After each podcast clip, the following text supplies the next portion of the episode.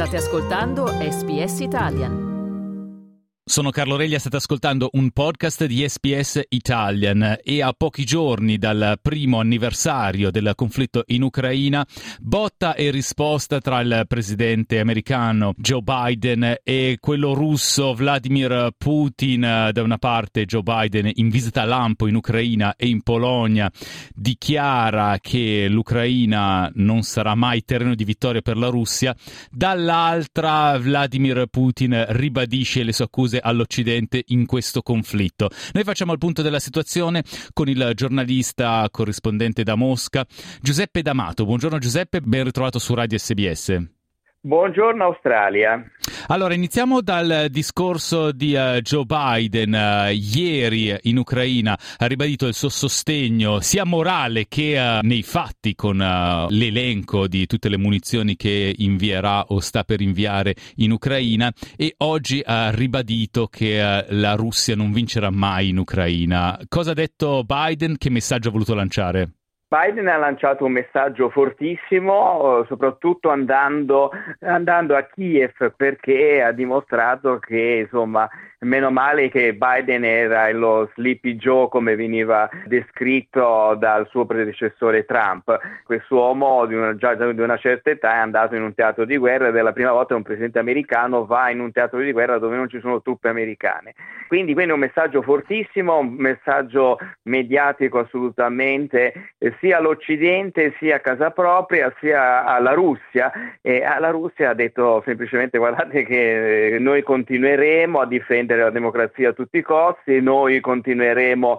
a, a sostenere Kiev, Kiev è in piedi, Kiev è solida come una roccia e noi non ci stancheremo mai assolutamente eh, di difenderlo e l'Ucraina, uno dei passaggi del discorso di oggi è stato l'Ucraina non sarà mai sconfitta dalla Russia. Poi accuse di crimini contro l'umanità perpetrate dai russi e, e insomma Biden ha proseguito spiegando o tentando di spiegare che quando c'è la democrazia in pericolo eh, gli Stati Uniti la difendono ovunque nel mondo. E uh, tra il discorso di uh, Biden a Kiev e quello di uh, poco tempo fa in Polonia, in mezzo c'è stato il discorso di Vladimir Putin dal Cremlino, il quale ha ribadito le accuse dell'Occidente, Occidente che cercherebbe poteri incontrollati, da qui la risposta della Russia. Anche in questo caso che messaggio ha voluto lanciare Putin? Ma uh, Putin ha lanciato il messaggio alla propria opinione pubblica interna secondo il quale è stato l'Occidente che ha provocato questa tragedia e la Russia non, ha, non sta facendo altro uh, che difendersi e, e, e, sta tentando di limitare la portata di questa tragedia. In sostanza ha ribaltato completamente quello che è stato, quello che abbiamo visto purtroppo in questi, in questi ultimi mesi e soprattutto Putin ha dichiarato che la Russia eh, ha sospeso il trattato START, quello sulla limitazione delle armi, un trattato che era stato siglato con Biden proprio nei primi giorni in cui Biden era entrato alla Casa Bianca, un trattato che è praticamente l'ultimo rimasto uh, per la riduzione e per il controllo delle armi nucleari. Però successivamente in giornata il Ministero degli Esteri russi ha affermato che eh, la Russia rimarrà all'interno di questo trattato fino alla conclusione giuridica di questo accordo, ossia fino al 2026 in sostanza la Russia non passerà informazioni, informazioni agli americani su quanto sta avvenendo, ma comunque ha assicurato che eh, non cambierà o non produrrà eh, altre armi oltre a quelle che sono state previste all'interno del, di questo accordo. Allora Giuseppe, come leggi questo ritiro ma non ritiro dal trattato, più che un'escalation, il tentativo di uh, segnare il punto da parte dei russi? Fondamentalmente Putin dice guardate che noi usciamo da questo trattato, ma poi eh, ha anche detto eh, all'interno dello stesso discorso noi non useremo arma atomica per primi se non lo faranno per primi gli americani. È stato indirettamente un modo per ribadire che la Russia non ha intenzione di utilizzare queste armi come era stato dichiarato qualche mese fa da alcuni eh, personaggi e osservatori e, e quindi insomma dichiara guardate manteniamo lo scontro all'interno delle armi convenzionali e questo è assolutamente estremamente importante forse questa è la parte più importante di tutto il discorso che ha fatto Putin proprio oggi al Palazzo del Maneggio. Se abbiamo sentito a Kiev Joe Biden elencare proprio in termini pratici il supporto, il sostegno che eh, gli Stati Uniti daranno a questo conflitto, proprio poco tempo fa la premier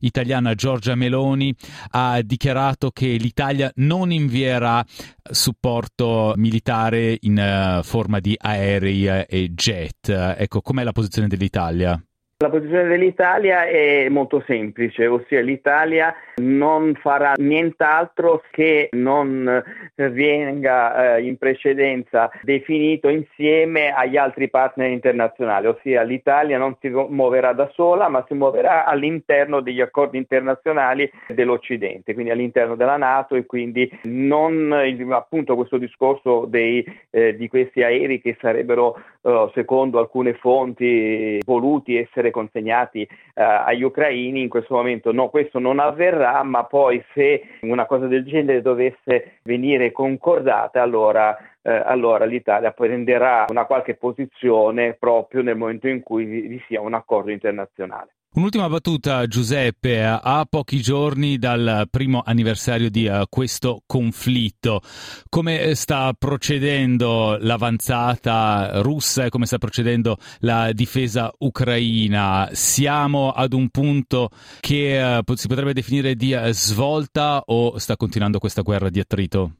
No, assolutamente, non c'è nessuna svolta, eh, ci sono bombardamenti di artiglieria soprattutto nel, nel, sud, nella zona di Kherson, mentre a nord in Donbass eh, continuano gli scontri locali, però sono teatri locali intorno a Bakhmut, che è un altro di un centro eh, assolutamente importante perché permette il controllo di alcune, eh, di alcune strade che sono oh, decisamente importanti eh, per la regione del Donbass dove si sta combattendo da tempo. Siamo in una fase assolutamente interlocutoria, non ci sono reali avanzate né da una parte né dall'altra, è uno scontro continuo di artiglierie e si sta aspettando semplicemente la fine del tempo cattivo, quindi del tempo invernale e eh, appunto si sta semplicemente aspettando poi il successivo disgelo e allora sì purtroppo si andrà ad uno scontro certamente importante ma questo scontro, se arriveranno tutti gli armamenti che gli occidentali hanno promesso a Kiev, sarà uno scontro realmente pesante. Giuseppe D'Amato, grazie per essere stato con noi su Radio SBS. Grazie a voi tutti, arrivederci. Cliccate mi piace, condividete, commentate, seguite SPS Italian su Facebook.